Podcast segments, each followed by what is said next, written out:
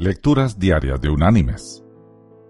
La lectura de hoy es tomada de la carta enviada por el apóstol Pablo a los creyentes en Éfeso. Allí en el capítulo seis, vamos a leer desde el versículo catorce hasta el versículo dieciocho, que dice: Estad pues firmes, ceñida vuestra cintura con la verdad, vestidos con la coraza de justicia y calzados los pies con el celo por anunciar el evangelio de la paz. Sobre todo, tomad el escudo de la fe, con que podáis apagar todos los dardos de fuego del maligno. Tomad el yelmo de la salvación y la espada del Espíritu, que es la palabra de Dios. Orad en todo tiempo, con toda oración y súplica en el Espíritu, y velad en ello, con toda perseverancia y súplica, por todos los santos. Y la reflexión de este día se llama Demasiado ocupado. En cierta ocasión, un hombre joven llegó a un campo de leñadores, ubicado en la montaña, con el objeto de obtener trabajo.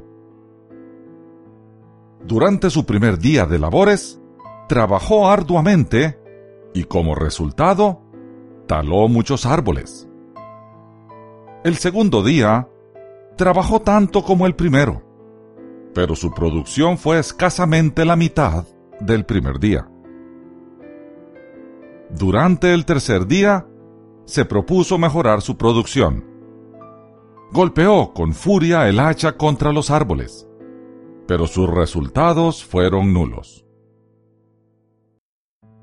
El capataz, al ver los resultados del joven leñador, le preguntó: ¿Cuándo fue la última vez que afilaste tu hacha?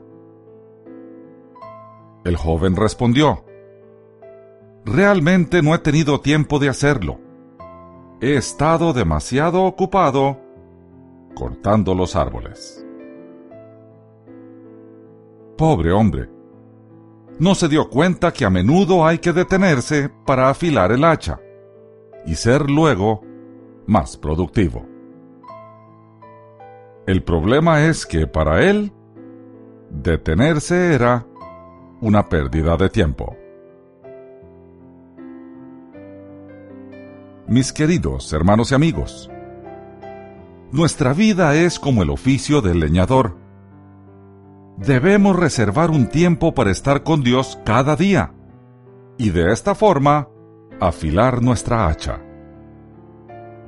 El mundo y la vida no son fáciles.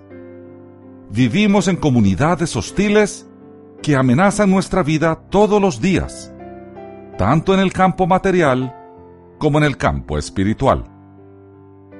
Cada día y todos los días, para iniciar la batalla, hay que cargar baterías.